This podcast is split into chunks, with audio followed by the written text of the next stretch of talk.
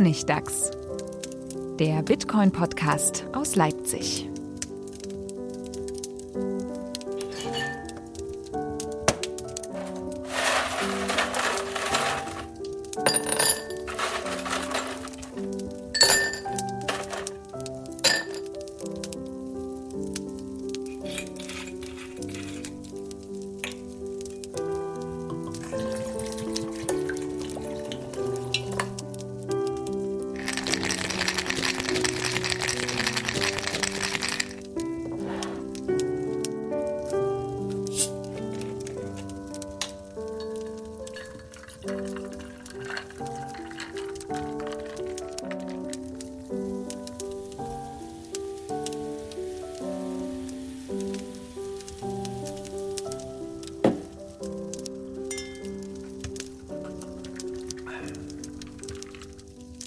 Herzlich willkommen zum Honigdachs Nummer einundvierzig, dieses Mal mit einer kleinen Spezialfolge, denn es sind Sommerferien und wir haben gemerkt, dass Stefan Manuel und ich Schwierigkeiten haben, einen Termin zeitnah zu finden, und da wir nicht so viel Zeit vergehen lassen wollen zwischen den eigenen Folgen, gibt es jetzt eine kleine Sonderfolge, in der nur ich ein Interview führe. Deswegen das Sicherheitsthema, was wir in der letzten Folge angekündigt haben, das gibt es dann in Folge zweiundvierzig höchstwahrscheinlich. Und jetzt haben wir aber ein Spezialthema, sehr interessant, äh, freue ich mich sehr drauf, und zwar Bitcoin in der Türkei.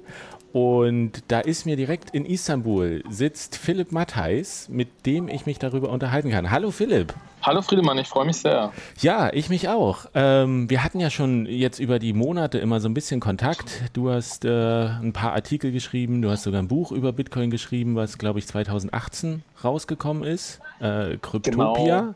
Genau. Ja. Äh, mit einem sehr interessanten Ansatz, wie ich finde. So eine, eine Reise in, in, in ein unbekanntes Land, wo man auf sehr interessante Leute und skurrile Vorgänge trifft. Äh, da, da kannst du gleich nochmal vielleicht ein, zwei Sachen zu sagen. Ähm, aber sag doch mal, was, was hast du eigentlich mit Bitcoin und äh, der Türkei zu tun? Naja, also erstmal sind das ja eigentlich ähm, zwei Sachen, die, die jetzt äh, erstmal so gar nicht in Verbindung stehen. Also ich bin Journalist, ich bin Korrespondent äh, und deshalb lebe ich in der Türkei ähm, seit zweitausendsechzehn. Und ähm, für Bitcoin interessiere ich mich so seit zweitausendvierzehn, zweitausendfünfzehn. Ähm, da ging das dann langsam los und mein Interesse ist da natürlich gewachsen. Und jetzt haben wir, um den Bogen zur Türkei zu spannen, ich habe halt jetzt hier insbesondere seit letztem Jahr diese Wirtschaftskrise voll miterlebt. Ähm, und, und das, das finde ich wiederum recht spannend. Also wenn man auch eine Inflation jetzt momentan, die aktuelle Inflation ist bei sechzehn Prozent. Und das ist schon nochmal recht spannend, das mitzuerleben, wie ähm, Bürger dann mit Deflation, mit Inflation umgehen und inwieweit natürlich dann ein deflationäres Zahlungsmittel wie Bitcoin äh, interessanter wird. Kurze Info, wir haben wegen der etwas äh, bescheidenen Soundqualität, eben ist Philipp kurz in ein anderes Netz gewechselt und wir hoffen, dass es jetzt besser läuft, äh, dass wir den Podcast schön zu Ende bringen können. Äh, du hattest ja eben gesagt, für dich nochmal als Info, dass du die Inflation so miterlebt hast und die Wirtschaftskrise in der Türkei. Und das sind ja tatsächlich auch so die Nachrichten, die bei uns hier in Deutschland das Bild von der Türkei in der Öffentlichkeit dominieren. Irgendwie, es gibt diese die große Einflussnahme der Politik auf die Zentralbank, der Kurs verfällt. Ich habe gesehen, du hast ja auch für die Wirtschaftswoche einen Artikel geschrieben, irgendwie, dass, dass die Gemüsehändler wurden irgendwie, äh, dem wurde vorgeworfen, zu hohe Preise zu haben. Deswegen wollte der Staat irgendwie da Konkurrenz ja, ja. machen. Und was aber auch der Grund war jetzt, warum wir jetzt dieses Interview führen oder dieses Gespräch, ist ja dieser eine Tweet, der rumgegangen ist, oder diese Statistik, wo gezeigt wurde, jetzt muss ich ihn selbst nochmal kurz raussuchen, dass äh, wie Kryptowährungen auf der Welt verteilt, so wie sie im Gebrauch sind. Und äh, Inflation, das hast du ja schon gesagt, eigentlich für, für die Türkei wäre Bitcoin ja ideal, so als äh, Puffer, um, um zu flüchten quasi aus einem zu stark inflationärem Geld. Und diese Statistik sagt ja auch, dass Türkei ganz oben ist. Mit zwanzig Prozent angeblich der, der Befragten würden Kryptowährungen benutzen, und es ist noch vor Brasilien, vor Argentinien, wirklich ganz oben. Deutschland ist da mit vier Prozent ganz unten. Und da hattest du ja gesagt, na, du traust der Statistik nicht so ganz. Ja, also ganz ehrlich, zwanzig Prozent, jeder Fünfte, das kann ich mir beim besten Willen nicht vorstellen. Das ist, ich, ich kann das jetzt nicht überprüfen, ich habe mir auch nicht angeguckt, wie, wie, die zu ihrem, wie die zu ihren Daten kommen, aber jeder Fünfte ist es nie im Leben. Also dazu ist Bitcoin in der Türkei wirklich eine, eine, ich meine, eine noch nischigere Sache, als, als es das in Deutschland ist. Und das ist jetzt einfach mal so, so ein Gefühl, aber ich habe ich hab jetzt so vom, von meinen vier Jahren, die ich hier bin, glaube ich schon den Eindruck, dass ich sage, mich relativ auch durch meine Arbeit in verschiedenen Gesellschaftsschichten bewege und so. Es gibt unter den, unter den reichen Türken gibt's ein größeres Interesse, da gibt es auch mal viele, die einfach gern so ein bisschen zocken, die da so ein bisschen aufgeschlossen sind. Und gerade als der Hype zwanzig siebzehn, zwanzig achtzehn war, da hast du schon mal irgendwie in einem Café, hat irgendwie dein, dein Nachbar so auf dem Bildschirm Kryptokurse gehabt und so. Das ist schon öfter mal vorgekommen. Aber jeder Fünfte bei achtzig Millionen, das kann ich mir beim besten Willen nicht vorstellen. Man muss dazu auch wissen, dass dieses Land halt einfach nach wie vor extrem gespalten ist. Also wenn man Richtung Osten fährt oder sowas, dann so Äh, Mardin, Diyarbakir, die Ecke, das, das, ist, ähm, das ist quasi, das hat mehr Ähnlichkeit mit Syrien und Irak ähm, als, ähm, als mit, mit dem europäischen Teil der Türkei.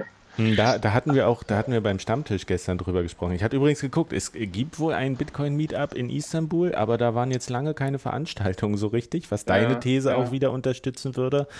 Aber wir haben auch so gesagt, naja, selbst wenn das in Istanbul irgendwie vielleicht die Statistik stimmt und da zwanzig Prozent irgendwie hinkommt, das ist ja, also, was man so sagt hier, das anatolische Dorf, da sind doch die, die das ist doch eine ganz andere Welt als das, das weltoffene absolut, europäische absolut. Istanbul. Ja.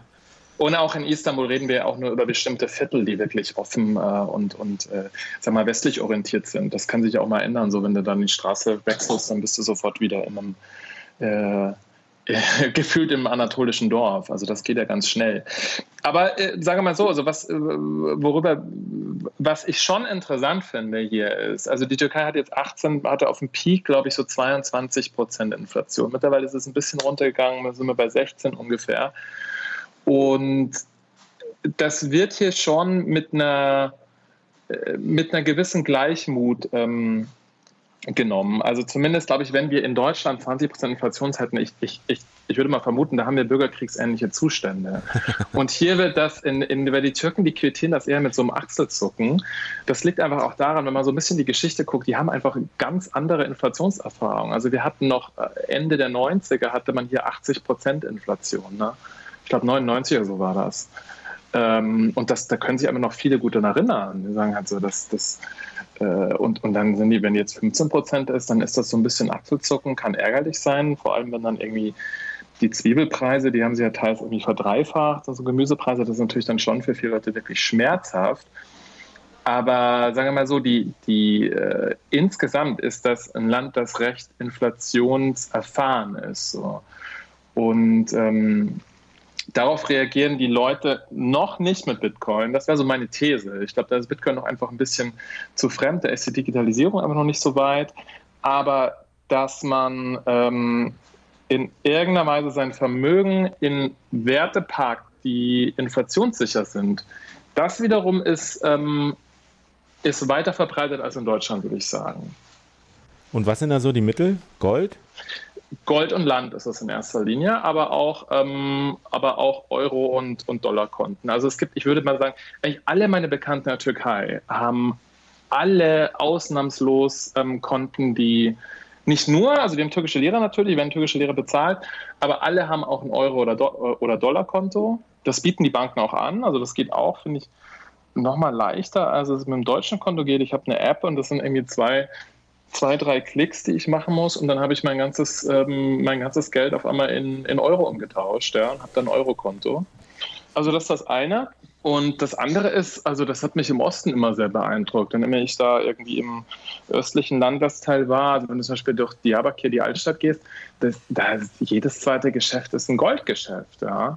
Und das ist so, das ist, sitzt richtig tief so in der Mentalität der Menschen, dass man, dass man Gold kauft. Gold kauft, Gold schenkt, ähm, zu Hochzeiten, zu Geburtstagen Und das, das ist so ein bisschen so richtig einprogrammiert, so ähm, das Geld kann weniger wert werden, aber das Gold ist, ähm, ist, ja, ist sicher, hält lange. Was ich gerade überlege, ist das mit der Inflation, das, was du gesagt hast. Das Land ist so ein bisschen gewöhnt an Inflation und fünfzehn Prozent sind jetzt vielleicht noch gar nichts oder so.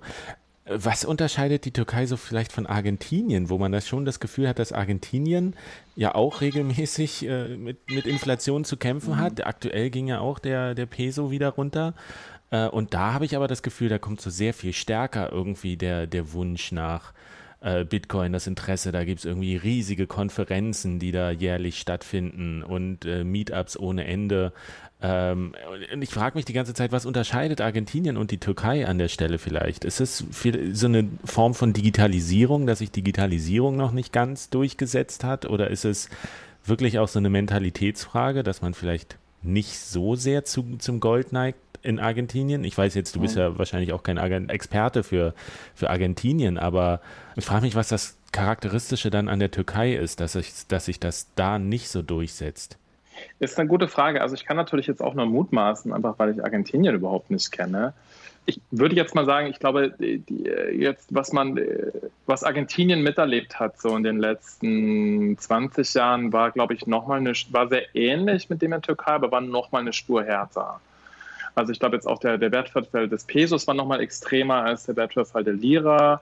Ähm, Argentinien hatte zweitausendeins, zweitausendzwei einen Staatsbankrott, die Türkei hatte, ist knapp dran vorbeigeschrammt ähm, und die Türkei hatte natürlich dann ähm, ab zweitausendzwei bis, sagen wir, zweitausend, ja, gehen wir mal auseinander, sagen wir mal bis zweitausendzwölf einen extremen Wirtschaftsausschwung, also das, was, sagen wir mal, die Erfahrungen alle so ein bisschen gedämpft, gedämpft hat. Und dann, glaube ich, ist es schon noch, ähm, wie gesagt, man, darf man auch nie vergessen, so die Hälfte des Landes ist einfach noch sehr, ja, fast schon archaisch geprägt. Ne? Das sind wirklich so Dorfstrukturen und da wird einfach seit Jahrhunderten wird Vermögen in Gold gesteckt und wird Land gekauft. Und das ist, das ist auch nochmal so eine Sache, dass jeder, sagen wir mal, jeder, der so Zu, auch zur unteren Mittelschicht gehört in der Türkei, hat irgendwo ein kleines Stück Land, hat so eine Art Sommerhaus, hat so ein, irgendein, irgendein Grundstück mit Garten oder sowas, ja, was nochmal so zusätzlich Sicherheit schafft. Wie ist es denn in diesen Regionen? Ist da Internet vorhanden, wenn du da unterwegs bist? Hast du da irgendwie mobiles Internet oder ist das auch? Ja, doch, doch, Internet ist eigentlich schon flächendeckend. Das muss man sagen, toll sagen, auch echt besser als in Deutschland. Ja. Das ist also ja nicht schwer. Netzabdeckung. Ja. Ja.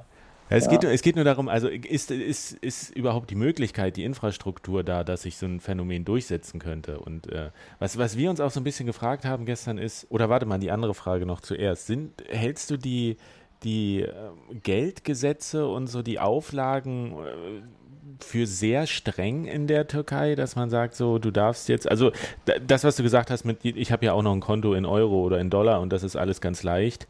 Das sind ja so Erfahrungen, die gab es in Argentinien, soweit ich weiß, nicht. Da wurde halt gesagt, du darfst nicht einfach so oder du darfst nur in die äh, ausländische Währung tauschen zu einem ganz ungünstigen Preis. Mhm. Mhm. Äh, gleichzeitig gab es ja aber irgendwie Nachrichtenberichte, dass äh, die A K P oder Erdogan aufgerufen haben, dass man doch alles möglichst in, in, in der türkischen Lira bezahlen soll, um die ja. heimische ja. Währung zu stärken, wo wir auch, uns auch so ein bisschen gefragt haben, nehmen die Leute das ernst? Machen die das dann tatsächlich? Und ich meine, es ist, das eine ist so einen Aufruf zu machen, das andere ist sowas mit Gesetzen irgendwie verbindlich vorzuschreiben.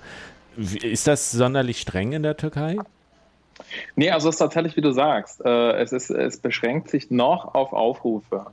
Und da, um dem, glaube ich, kommt so, auch da wiederum ist das Land zweigespalten. Also es gibt so die Hardcore-Erdogan-Fans, die, die das dann tatsächlich auch machen. Also gerade so Nationalismus, Patriotismus ist immer sehr schnell aktivierbar in der Türkei. Und es gibt die andere Hälfte, die, wenn die sowas hören, kaufen sie natürlich als Recht Dollar und Euro, weil sie wissen, dass das ist ja eigentlich ein Zeichen dafür, dass die Lira noch weiter abschmiert. Ich glaube, sagen wir jetzt von, von der rein von der Gesetzeslage ist, ist die Türkei noch ein, ein ganzes Stück da liberaler als Argentinien. Also wenn, wenn die Lira noch stärker gefallen wäre äh, im vergangenen Jahr, dann wären wahrscheinlich irgendwann Kapitalverkehrskontrollen gekommen.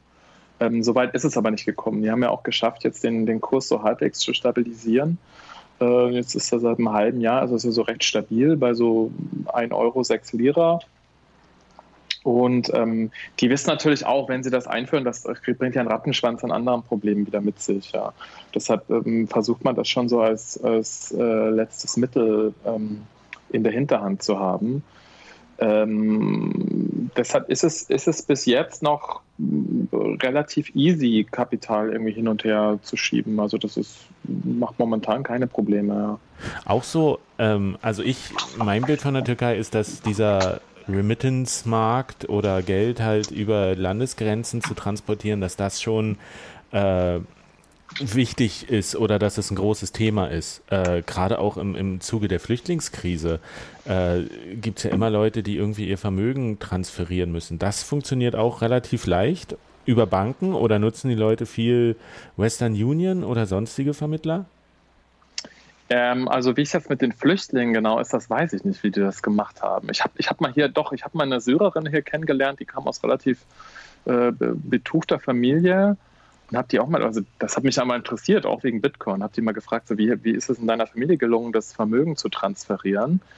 Ähm, und die hat ja gesagt, so naja, die haben eigentlich schon immer irgendwie Konten im Libanon, auf Zypern äh, und in Dubai gehabt. Also das, das darf man auch nicht vergessen, dass diese, äh, sagen wir mal so, was so die Hardcore-Bitcoiner in der westlichen Welt heraufbeschwören, nämlich, ähm, dass die Regierung also immer mehr die, die Währung kontrolliert und ähm, uns zur Inflation kommt und so weiter, das sind halt, das sind halt die Menschen im Nahen Osten eigentlich schon seit, seit sehr viel längerer Zeit gewöhnt und die haben sich darauf eingestellt. Das ist interessant. Ich würd, ich würd, ja. ja. Das, klar, äh, aber das ist, das ist genau so ein Thema, was man aus dieser eurozentrischen Blase heraus, äh, was immer so zu Missverständnissen führt. Ja, es, äh, sagen ja auch alle immer, Libra oder Bitcoin oder Kryptowährungen, das ist doch das perfekte Geld für, für alle Entwicklungsländer, für Afrika. Das, das wird doch, wird doch alles retten. Und trotzdem gibt es das jetzt seit zehn Jahren und es hat sich eigentlich nichts verändert. Und äh, fährt man dahin, dann sagen die Leute, naja, sie haben irgendwie ganz andere Probleme oder schon Lösungen gefunden. Und das ist eigentlich ein ganz interessanter Punkt, den du da ansprichst, dass es natürlich, nur weil wir jetzt diese Flüchtlingskrise wahrnehmen oder die jetzt auf einmal bei uns in den Nachrichten auftaucht, heißt das ja nicht, dass es diese Probleme oder, oder diese Herausforderungen nicht schon lange gibt und auch vor Bitcoin eben Lösungen gefunden werden mussten für, für Inflation und äh, wie man mit Geld umgeht und so. Würde ich, da, würde ich da völlig recht geben. Also ich glaube auch, dass man aus dieser Euro- oder West, wie sagt man, westzentristischen Sicht so das oft vergisst. Ne? Also das ist natürlich auch irgendwie ein, ein Segen, dass wir die letzten sechzig, siebzig Jahre mit, sagen wir mal, relativer Preisstabilität ähm, verbringen konnten. Aber das sieht natürlich schon, da muss man gar nicht so weit gehen und, und äh, in anderen Ländern sieht das natürlich schon ganz anders aus. Und natürlich, also ich, ich will jetzt da überhaupt nicht äh, in keinster Weise Bitcoin-Zukunftsszenarien schlecht machen. Also ich glaube, dass, dass für solche Leute Bitcoin äh, auf jeden Fall eine Alternative ist. Aber äh, man darf gleichzeitig auch nicht vergessen, so dass die Problematik schon länger besteht und dass die Leute natürlich auch nicht blöd sind. Die haben, äh, die haben natürlich auch schon länger Wege gefunden, wie sie damit umgehen.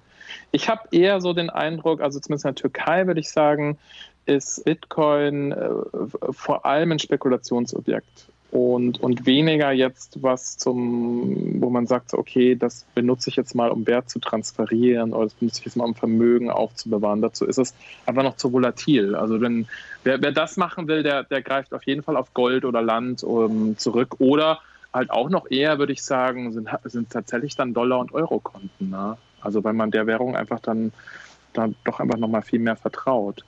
Wird es denn so im Alltag benutzt? Kannst du irgendwie Sachen mit Bitcoin kaufen, einen Kaffee bezahlen nee, oder irgendwas? Nee, nee, habe ich ganz ehrlich, habe ich noch nirgendwo gesehen. Echt? Es gibt hier, ja, es gibt so ein relativ guter Lager, also am Taksimplatz in Istanbul gibt es so eine, tatsächlich so einen so ein, so eine, so eine, so ein, so ein Bitcoin-Laden, wo man halt ähm, Geld gegen Bitcoin umtauschen kann. Aber das ist das Einzige, was mir jetzt so im Stadtbild auffällt. Also sonst, ähm, nee, nichts, nichts davon. Das ist auch überraschend, weil ich habe auch mal einen Vortrag gehört von jemandem, der in Vietnam irgendwie auch arbeitet, der aus Deutschland nach Vietnam gegangen ist und das da aufgebaut hat. Und da gehört so zum, zum Stadtbild ganz normal dazu irgendwie. Da überall sind irgendwelche Bitcoin-Zeichen. Das hat sich einfach so nee, entwickelt. Das ist, ah, nein, das ist ja gar nicht so. Also ich erinnere mich, ich, ich glaube vom, äh, na, wie heißt der Podcast von Meltem und, und Jill? Ähm, die hatten auch mal eine Folge über Venezuela, wo sie ein bisschen mit diesem Mythos aufgeräumt haben, dass, dass in Venezuela jetzt alle Bitcoin benutzen wegen der Hyperinflation. Also das, hat, das erinnert mich so ein bisschen an die Türkei. Also ich glaube, man projiziert das dann ganz gerne herauf. Ähm, aber nee, also kann ich, kann ich in keinster Weise bestätigen, dass, dass, dass, hier, dass es hier Bitcoin im Alltag eine große Rolle spielen würde. Ja, vor allen Dingen, wenn es nicht mal in Istanbul ist, wo ja, dann, ja. dann auch nicht im restlichen Teil ja. des Landes. Ist es denn ein Thema in, der, in den Medien irgendwie? Wird das behandelt? Und, und wenn ja, was ist denn so die, die, die Grundnote äh, der Berichterstattung? Wenig, wenig. Es gab einmal äh, von, also das ist schon, glaube ich, so ein Jahr her, hat mal irgendein, irgendein ähm, na, ein äh, Gebetsvorsteher von der Diyanet hat mal gesagt, Bitcoin sei haram, also sei, sei unreligiös, sollte man nicht benutzen. Wobei man sagen muss, dass dann, also da sind die meisten Türken dann doch wieder zu materialistisch. Also wenn, wenn sie mit was Geld verdienen können, dann kommt die Religion da an zweiter Stelle. Ähm, aber sonst ist das wenig Thema in den Medien. Da geht es eher noch um Gold. Also das, das spielt eher eine Rolle, weil Erdogan schon, äh, sagen wir mal, diese... Diese, diese Dollar-Dominanz, das stinkt ihm ziemlich. Und jetzt haben sie angefangen, Gold aus Venezuela zu raffinieren. Und da fliegen anscheinend ständig immer Flugzeuge rüber, die, die Gold von Venezuela in die Türkei bringen. Ähm, also ich, ich habe schon den Eindruck, dass man, dass man sich auf Alternativen vorbereitet zum Dollarsystem. Inwieweit das erfolgreich sein kann in der Türkei, das ist nochmal eine ganz andere Frage. Aber dass in die Richtung gedacht wird, das glaube ich schon. Aber da vermute ich, dass dann, sagen wir, die Clique um Erdogan dann doch eher äh, von einem islamischen Wirtschaftsbild geprägt ist, wo Gold einfach eine größere Rolle spielt. Also da ist, ähm, da, da ist dann die Alternative, geht ganz klar zu Gold und nicht zu Bitcoin. Aha. Ja, ich habe ja auch nochmal äh, Deutsche Welle so einen Artikel gefunden, dass die türkische Religionsbehörde Diyanet, genau, die Diyanet, ja. Die hatte gesagt, das ist nicht, Bitcoin ist nicht kompatibel mit dem Islam. Ja, ja. Äh, Was ja schon ein starkes Statement ist, irgendwie. Ja, wobei, darf man auch nicht überbewerten, ne? Also solche sowas, das, das ändert sich immer auch ganz schnell. Dann kommt der nächste, nächste Typ und sagt, wie, das ist doch in Ordnung. Also weil es einfach im Islam keine, keine zentrale Autorität gibt, ja. ähm, ist, das, ist das immer nicht so, das kann, wie gesagt, das kann sich nochmal schnell ändern. Aber äh, wie gesagt, also das ist... Ähm, Wenn, die, wenn man jetzt, sag mal, so gläubige, bisschen religiösere Türken in der Sache fragt, dann, dann tendieren die ganz klar zu Gold und nicht zu Bitcoin. Hat denn sowas, gibt's, gibt's in der Türkei irgendwie Bestrebungen, so eine Staatskryptowährung zu machen? Sowas wie, also über Russland wird es ja immer mal wieder gesagt, Iran, äh, äh, Venezuela hat es ja angeblich, diesen Petro, was aber nicht funktioniert hat. Ich meine da, hast du da mal was gehört? Ich meine ganz dunkel, mich zu erinnern, dass ja, das zumindest mal im Raum dunkel, stand. Ja, dunkel, dunkel, ja. Also ich habe ich hab nichts Konkretes, aber es, es, gibt, es, es kam schon ein, zwei Mal so auf. Und wie gesagt, also das ist schon, glaube ich, ein großes Thema für, für Erdogan und Co., ist ähm, irgendwie sich unabhängiger vom Dollar zu machen. Also das ist auf jeden Fall ein Thema in, in, sag mal, in, den, in den obersten Zirkeln der Macht, weil jetzt so die letzte Währungskrise, ähm, die, die, war, die war ja, im Prinzip war die ja ausgelöst durch einen Trump-Tweet, ne? Ja. Ähm, und ähm, da hat man schon nochmal, ich glaube, das hat denen schon nochmal klar gemacht, wie verwundbar die sind, was, äh, was das internationale Gewährungsgefüge und die Macht ähm, des Dollars angeht. Und ähm, da haben die bestimmt Ambitionen, sich davon unabhängiger zu machen. Das glaube ich auf jeden Fall. Aber die sind, das ist, wie gesagt, um, um da auch den Kreis zu schließen mit der Statistik, also das ist, ähm, dafür ist Bitcoin einfach für die viel zu fremd und weird und, und ähm, ja, also da, da tickt man, glaube ich, viel eher auf, äh, in Richtung Gold als in Richtung äh, digitales Gold, muss man sozusagen. Ja, was ich, was ich auch durchaus rational finde in, in dem Zusammenhang. Ich meine, ich glaube, die ungefähr fünfzig Millionen Nutzer, sagt man so, hat Bitcoin jetzt, äh, Einzelnutzer, Institutionen. Und das ist ja im globalen Maßstab auch immer noch wirklich eine super kleine Zahl. Absolut, ja. Ich fand ja auch dann so ein bisschen diese Drop-Gold-Campaign, also konnte das nicht so, nicht so ganz, ich finde es nicht so klug, die beiden Sachen gegeneinander auszuspielen, weil ich glaube, im Prinzip zieht das beides in dieselbe Richtung. Ne? Ja, das ist ja auch die Frage mit, äh, sind Altcoins oder Blockchain-Projekte, sollten die sich, und also muss es da einen Kampf geben zwischen Bitcoin und solchen Äh, Projekten, Bitcoin and then there's Shitcoin. Wir hatten es ja gehört. Warte, ich spiele es mal ein. There's Bitcoin and then there's Shitcoin. Ah, neue Technik. Großartig. Ähm, äh, da gibt es ja auch Leute, die sagen, wir, wir ziehen doch eigentlich am selben Strang gegenüber den bestehenden Systemen. Wir müssen uns doch nicht intern zerfleischen. Aber das führt mich auch tatsächlich noch zu einer Frage, spielt denn irgendwas anderes außer Bitcoin eine Rolle? Also wenn du von Bitcoin schon, ich sag mal vorsichtig, wenig hörst, hörst du von irgendwelchen anderen Projekten was? Nee, also gibt es zum Beispiel eine Entwicklerszene, ja, die sehr heiß ist auf äh, Ethereum oder so, weil es einfach leichter äh, zugänglich ist auf einer gewissen Ebene? Äh, nee, also nichts, nichts, wovon ich wüsste. Also was ich weiß, es gab, es gab natürlich jetzt so in, in, in den Boomzeiten gab es natürlich viele ähm, Altcoin-Zocker und so, die da interessiert waren. Ähm, aber es ist nur Spekulation dann gewesen. Das eigentlich war eine reine Spekulationsgeschichte, genau. Ähm, aber dass jetzt irgendeine andere, eine Altcoin oder sowas hier irgendwie in Prominenz hatte. Es gibt natürlich schon noch, das muss man schon noch also erwähnen, dass es jetzt so von unternehmerischer Seite so gibt es schon noch ein großes Interesse an, äh, an, an Blockchain-Anwendungen. Also das, das ist nach wie vor da. Das ist aber, muss man halt eng trennen. Ne? Das hat, glaube ich, mit, mit ähm, jetzt bestimmten Coins relativ wenig zu tun. Gibt es denn generell eine starke Tech-Szene? Also ich weiß halt nur von Israel. Israel ist so megamäßig interessiert in, in Tech-Sachen. Also da gibt es ja verschiedene Trendthemen.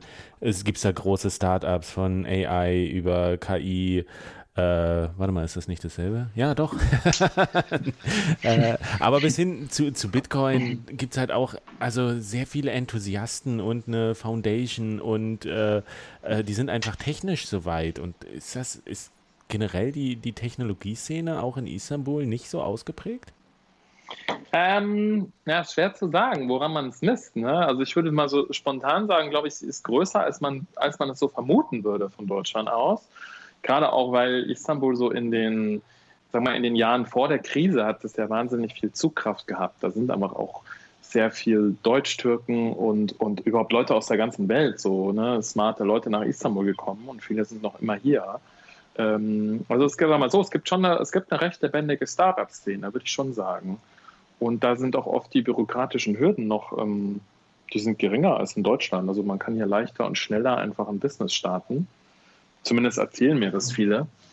Ich bin ja selbst kein Unternehmer, aber das ist, ähm, das ist nach wie vor, hat Istanbul einen recht guten Ruf dafür.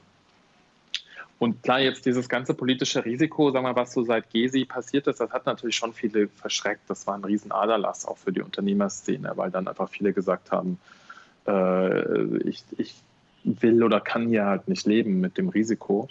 Ähm, Aber im Großen und Ganzen ist das noch, ich meine, das ist eine sechzehn-Millionen-Stadt und es hat natürlich nach wie vor einfach, die, die strahlt auf den ganzen, auf den ganzen Raum aus. So, das zieht natürlich viel, viel Köpfe an. Das ist schon noch so nach wie vor. Und lass uns nochmal zurückkommen auf, auf deine Tätigkeit, was du machst. Ich meine, du warst ja jetzt äh, unter anderem für die Wirtschaftswoche, warst du Korrespondent äh, für den Nahen Osten? Oder nur Türkei? Ähm, nee, eigentlich schon auch Nahen Osten. Wobei natürlich ich na, wahnsinnig viel mit, vor allem mit der Türkei zu tun hatte. Und, aber nicht mehr lange. Also ich bin ab November wieder in Shanghai in, in China. Ja, wo du ja gestartet bist auch eigentlich. Genau, genau, ja. Also ja, ich bin, ich bin halt einfach ähm, Journalist und ähm, Korrespondent für, für deutsche Zeitungen. Und jetzt, ja, jetzt doch schon das achte Jahr eigentlich im Ausland. Aber wie, wie... Spielt, also ist, ist Bitcoin für dich tatsächlich auch so ein Thema, was dich eigentlich aus einer persönlichen Ebene äh, begleitet hat, was du aber auch vielleicht gar nicht so unterbringen kannst in deinen Berichten? Also du schreibst ja immer mal wieder äh, einzelne Berichte für deutsche Medien, aber dann hat, hat das eben auch nicht viel mit Bitcoin und der Türkei zu tun. Ähm, ist, ist Bitcoin tatsächlich für dich so ein Thema, was, was dich nur privat interessiert? Oder sagst du, das, das ist auch noch zu klein, dass die Medien da so richtig drauf anspringen, aber das wird in Zukunft vielleicht nochmal... Vielleicht doch einen größeren Teil? Letzteres. Ich sehe es so. Also ich, ich sehe es genauso, wie du es geschrieben hast. Also es ist ein, ähm, persönlich interessiert es mich sehr und ich glaube auch, dass das immer wichtiger werden wird. Ich glaube aber, dass das ähm, so, sowohl von Politik, aber halt auch in den Medien einfach noch unterschätzt wird. Ähm, ich bin natürlich, also ich, ich kenne ja auch immer so die, die Medienkritik, die ja auch aus, aus Bitcoin-Kreisen kommt, und ich bin natürlich immer dabei, meinen, dann meinen Berufsstand auch zu verteidigen, einfach weil ich weiß, wie die Mechanismen so funktionieren, aber das ist halt immer, selbst jetzt bei einem Wochenmagazin wie der Wirtschaftswoche war es so, man will dann halt einen Text haben, wenn es halt vorher irgendwie schon in den Medien war. Das heißt, wenn irgendwie Bitcoin die, die zwanzigtausender-Marke knackst, Dann, dann fangen die Redakteure in den Magazinen an, ihre Autoren zu fragen, ah, können wir nicht mal darüber was machen, wir brauchen jetzt einen Text dazu und so, ja. Ähm, also das ist halt einfach dann so, so, so aufmerksamkeitsgetrieben, newsgetrieben. Und ähm, ich finde es schon schwierig, ähm, sagen wir mal, einen, also dass ich jetzt, ohne dass es irgendwie einen größeren Grund gibt, ja, also es ist keine besondere Nachricht vorgefallen, auch keine riesen Kurs- Level gerissen oder sowas, ist, finde ich, das sehr schwierig, einen Bitcoin-Artikel unterzubringen. Also da sagen die meisten so, ja, das ist jetzt aber gerade nicht so aktuell, das interessiert doch jetzt keinen und so weiter. Und dann, ähm, und dann kriegt man die Texte einfach nicht, nicht unter so. Das ist keine böse Absicht und auch kein, keine Verschwörungstheorie, dass man das irgendwie, dass man darüber nicht berichten will, sondern das sind einfach so redaktionsinterne Mechanismen, die funktionieren bei jedem Thema, so würde ich so sagen. Ja? Man macht jetzt ja auch keinen Jetzt, weil du es angesprochen hast, man macht da jetzt auch kein hin- großes Hintergrundporträt über die äh, israelische Startup. Ja, würde man vielleicht sogar machen, aber sagen wir mal, das wäre ein anderes Beispiel. Man macht halt jetzt nicht irgendwie... Ähm, ah, mir fällt gerade kein Beispiel aber ich ein. Weiß, ich weiß, was du also, meinst. Wenn, was, es gibt, es gibt genug, genug interessante Themen, aber man macht die halt nur, wenn, wenn halt irgendwie so in den Nachrichten gerade was ist und man denkt so, okay, jetzt brauchen wir, jetzt wollen unsere Leser noch mehr darüber wissen. Ja, so, ja. Ja. Ich, ich, ich, ich teile deine Erfahrung absolut, was das angeht, und ich mache mir auch immer Gedanken, woran es liegen könnte, und ein Grund ist tatsächlich, es ist, das Mediensystem ist, wie es ist, und es funktioniert nach diesen Regeln, und bei Bitcoin ist es so, es fällt halt oft durch dieses Raster einfach durch. So, da, da hat jetzt keiner ja, Schuld dran, ja. Da ist eine gewisse Inkompatibilität, die liegt einfach vor, die merkt man nur umso schmerzhafter, habe ich das Gefühl, je mehr man sich selber mit dem Thema auseinandersetzt und sagt, über so einen längeren Total, Zeitraum. Weil man fällt ins Rabbit Hole und denkt sich so, oh mein Gott, das ist so interessant, das ist so wahnsinnig spannend, ich muss, äh, man muss doch darüber, man muss doch irgendwie dieses Wissen der anderen Leuten mitteilen können.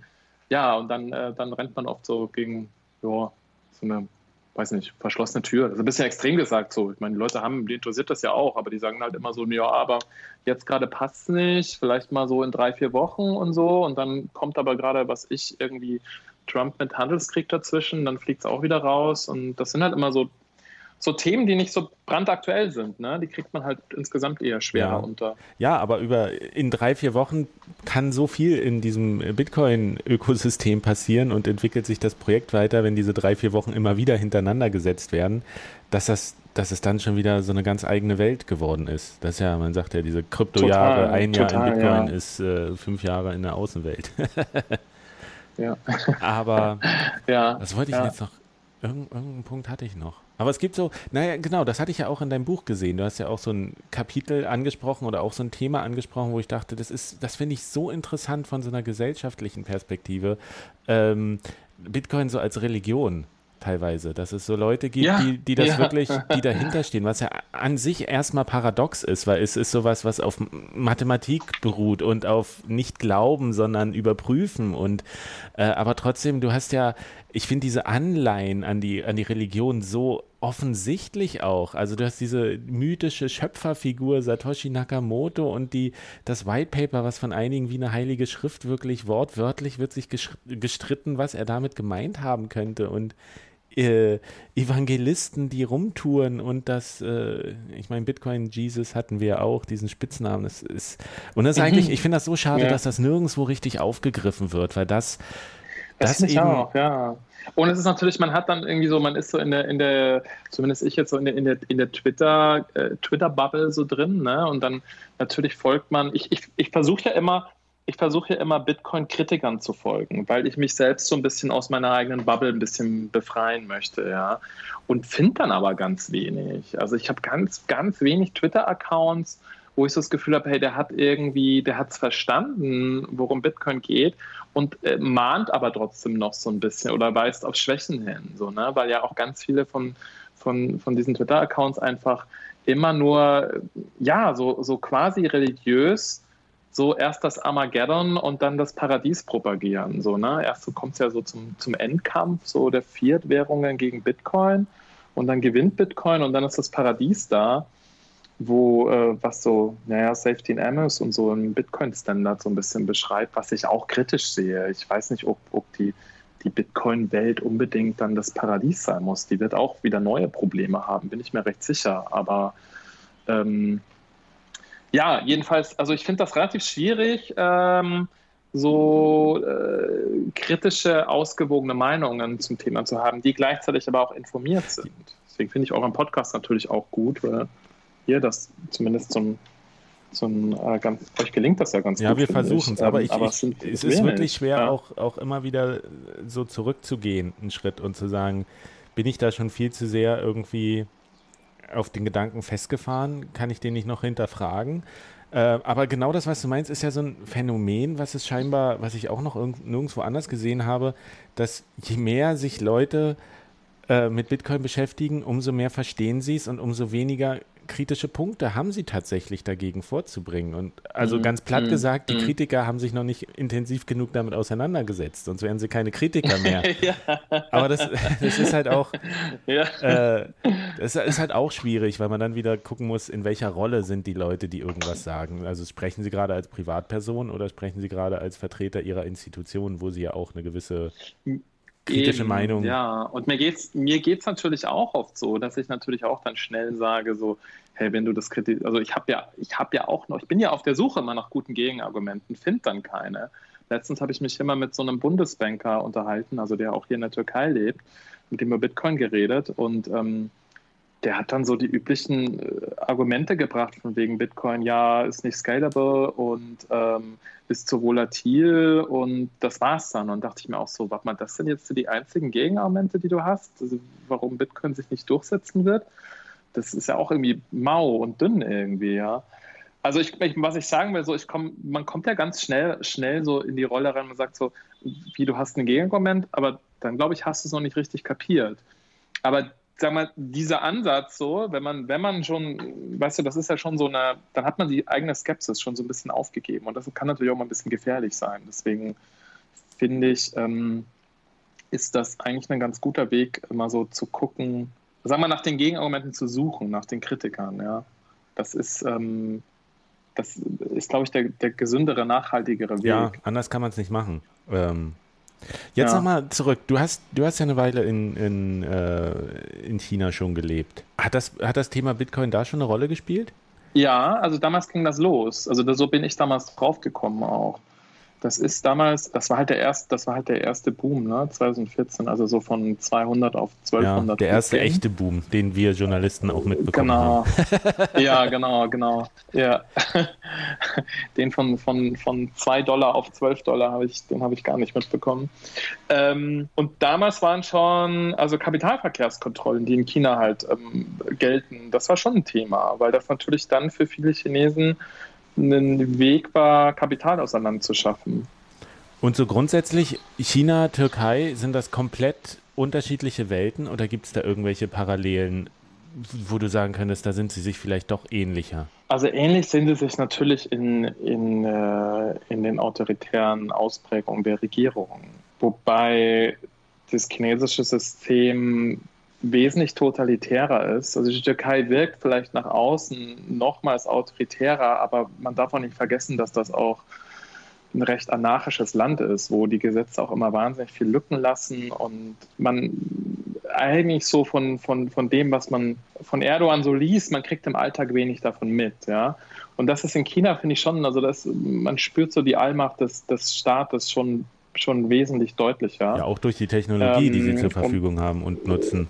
Genau, also, also dieses ganze Social Credit System, das war noch vor meiner Zeit, also das hab ich, ich bin zweitausend, Ende zweitausendfünfzehn aus Shanghai weg, und damals gab es das noch nicht, aber es gab natürlich schon so diese Allmacht von WeChat, also es, es lief damals schon alles über WeChat, das fast nur mit WeChat bezahlt wurde, und das ist ja quasi so, für die, die es nicht kennen, das ist so WhatsApp, Facebook, Instagram und dein Konto und Twitter in einem, so, also alles funktioniert über eine App und eine, eine Firma dann auch, über Tencent.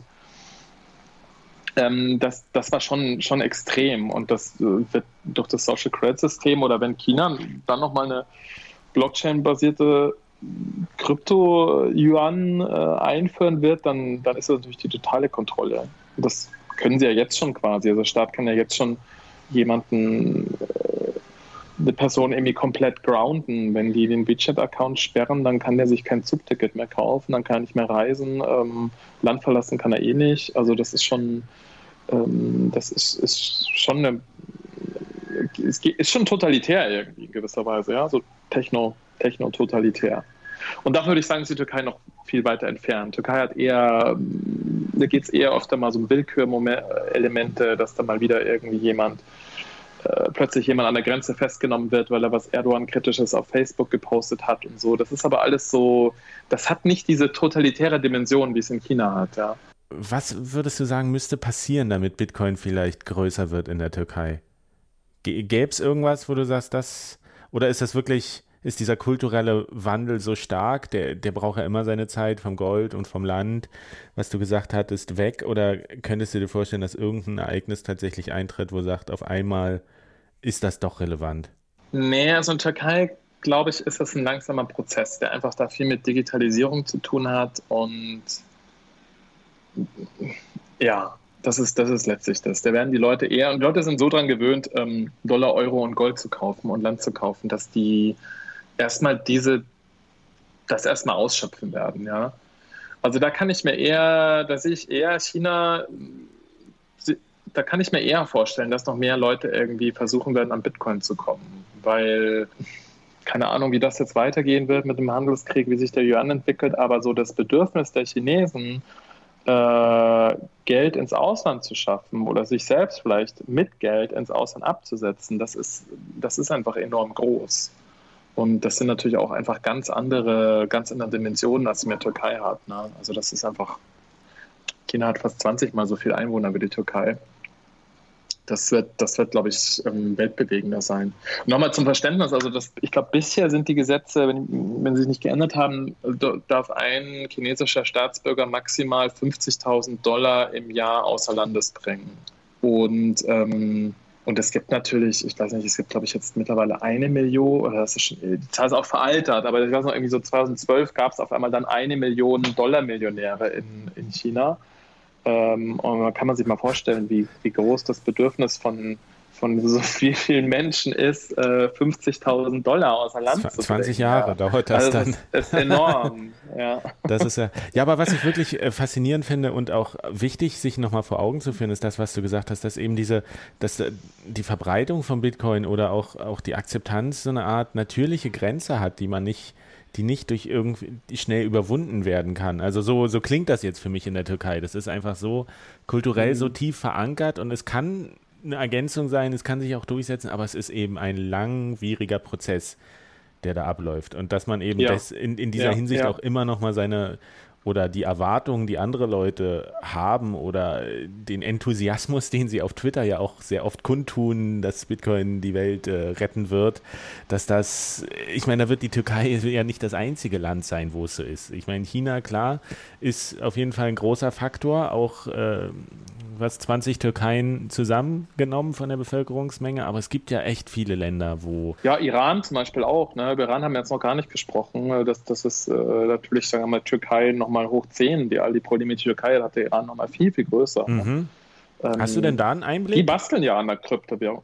Ja, also, naja, Iran war ich zweimal ähm, und habe das natürlich auch mal so ein bisschen näher verfolgt hier, aber ich bin jetzt, bin jetzt auch kein, kein, kein großer Landeskenner.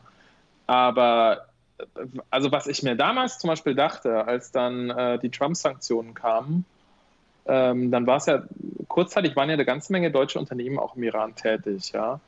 Und die hatten dann auf einmal, ähm, äh, für die war es auf einmal illegal, ja Geld ähm, außer, außer Landes zu bringen oder auch in, in Land reinzubringen, ne? Also war ja dann vom SWIFT-System abge, ähm, abgekappt. Und da dachte ich mir schon so, also wenn die jetzt ein bisschen offener wären, ja, dann könnten die das über Bitcoin lösen, ne? Wäre kein Problem. Das sind aber halt auch, das waren halt auch deutsche Mittelständler, so Maschinenbauer aus, aus Baden-Württemberg, das sind jetzt vielleicht nicht die allerinnovativsten, äh, tech-freundlichsten Menschen der Welt, äh, und, und bis du so einem Mittelständler erklärt hast, ihr, ihr könnt das doch mit Bitcoin machen, da vergeht auch viel Zeit. Aber ich dachte mir, damals, finde ich, lag das so eigentlich auf der Hand. So, da hätte man, oder könnte man immer noch die Sanktionen mit Bitcoin ganz gut umgehen.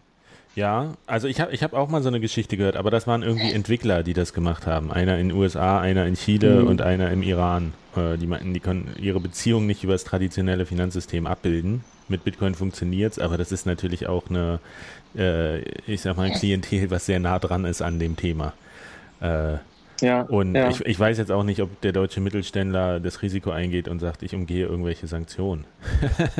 Also hat, kann ja auch politische eben, Konsequenzen eben, da noch eben. haben, nur weil es technisch ja, möglich ja. ist. Ja, ja absolut. absolut. Ähm, gab es jetzt sonst noch andere Länder, in die du einen Einblick hast? Äh, Türkei hatten wir jetzt gesprochen, Iran ein bisschen, äh, die du mal abgedeckt hast oder wo du mal zumindest mal so einen Eindruck geben kannst, ob das da ein Thema ist oder nicht?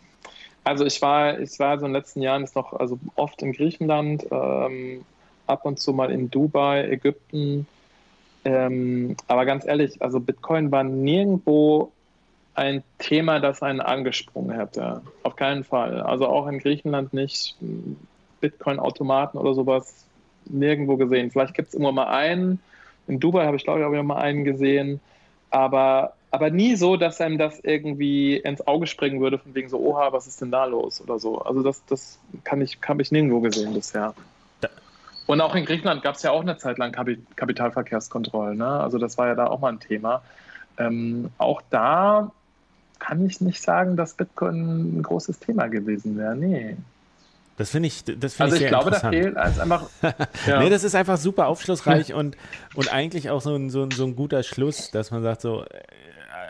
weil man immer wieder mitbekommt, in was für einer Blase man sich befindet, wenn man äh, sein Tweetdeck nur auf Twitter, äh, auf Bitcoin ausgerichtet hat und die ganzen Newsletter abonniert hat und mhm. denkt, äh, die Welt verändert sich, aber sie verändert sich eben sehr, sehr langsam oder, oder im, im, ein bisschen unterm Radar, dass man es so wahrnehmen kann.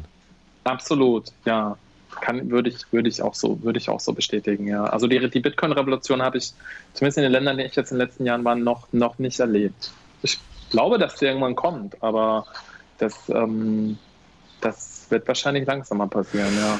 Und vielleicht fängt sie auch erst in westlichen Ländern an, man weiß es ja nicht. Das stimmt, also ich glaube, erst wenn der Preis wieder so megamäßig senkrecht nach oben geht, dann werden die Medien wieder anspringen und dann wird dieser neue Hype-Zyklus ja. beginnen. Mal angenommen, ja, ja. das passiert, dann ist, halte ich das für...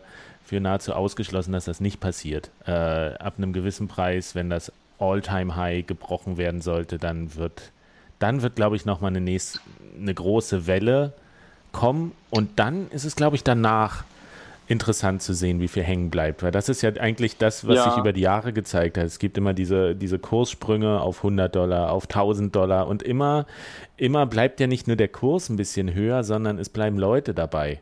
Irgendwie. Die Community wächst, Leute, die Absolut, sich damit beschäftigt ja. haben und damit wird so ein bisschen in die Gesellschaft reingespült. Ich meine, wir haben jetzt hier in Leipzig, habe ich so einen Skate-Shop um die Ecke, da hängen T-Shirts mit Bitcoin drauf. Das finde das find ich immer ein ganz oh. interessantes Ding, einfach so zu sehen. Mhm. Das ist so ein, so ein Meme und so ein äh, kulturelles Phänomen geworden und wenn das, das ist mhm. aber auch so eine Konsequenz erst, wenn das wieder so in die, in die Öffentlichkeit getragen wird und dass das in anderen Ländern passiert, das braucht halt vielleicht eine, zwei, drei noch so eine Hype-Zyklen oder vielleicht kommen die auch nie. Ich glaube auch erstmal, der Eindruck ist schon sehr stark, dass sich Bitcoin zunächst mal so als digitales Gold etablieren wird. Also ich glaube, das, das wäre so die nächste, nächste Stufe, auch was sich ja, glaube ich, jetzt allem in Amerika so abspielt, dass halt dann doch immer mehr institutionelle Fonds und Anleger das als, als Anlagevehikel entdecken. Ähm, Und dann vielleicht, wobei ich mir da auch nicht sicher bin, kann sich es vielleicht in einem zweiten oder dritten Schritt dann auch mal als, als Zahlungsmittel im Alltag etablieren. Aber das, das sehe ich momentan, also mindestens in den Orten, wo ich jetzt war, habe ich das noch nirgendwo gesehen. Also ich habe, wie gesagt, ich kenne hier in Istanbul kein einziges Café, wo, wo man mit Bitcoin bezahlen könnte. Vielleicht gibt es das, aber ich, ich, ich kenne es zumindest nicht. Okay, wir wär, ich werde das nochmal googeln und äh, zu diesem Podcast auf die, auf die Seite stellen. Entweder Super. Hast du noch eine Recherchelücke oder nicht. Okay, das kann ja auch mal sein. Das stimmt. Ja. Äh, Philipp, Vielen Dank, wir haben jetzt schon wir sind richtig ins Plaudern gekommen hier. Äh, aber ich fand es wirklich äh, super interessant, mal diesen Einblick aus, aus einer anderen Welt zu kriegen. Und auch, du hast ja da wirklich Erfahrung und lebst da und äh, das, das ist ja nicht abzubilden aus Deutschland sowas. Äh, insofern, vielen Dank, dass du Zeit hattest. Äh, wann fängst du in Shanghai an? Wieder? Ähm, ersten November, wenn ich das Visum rechtzeitig kriege. Das ist in China auch immer so eine Sache. Na dann, toi toi toi mit ja. Wohnungssuche und alles und äh, äh, mit dem Visum, dass das klappt. Und dann äh, freuen wir uns auf neue Artikel von dir und äh, was Super. du aus dem, der großen, weiten Welt auch über Bitcoin berichten kannst. Ja, es hat sehr viel Spaß gemacht. Danke. Alles klar. Vielleicht irgendwann mal wieder. Gerne. Ja. Oder wenn du mal in Deutschland bist, komm vorbei. In Leipzig ist der Bitcoin-Stammtisch jeden ja. dritten Donnerstag im Monat. Kann ich ja noch mal drauf hinweisen. Gut. Ja. Vielen Dank, ja. Philipp. Bis cool. bald. Danke auch. Mach's gut. Ciao.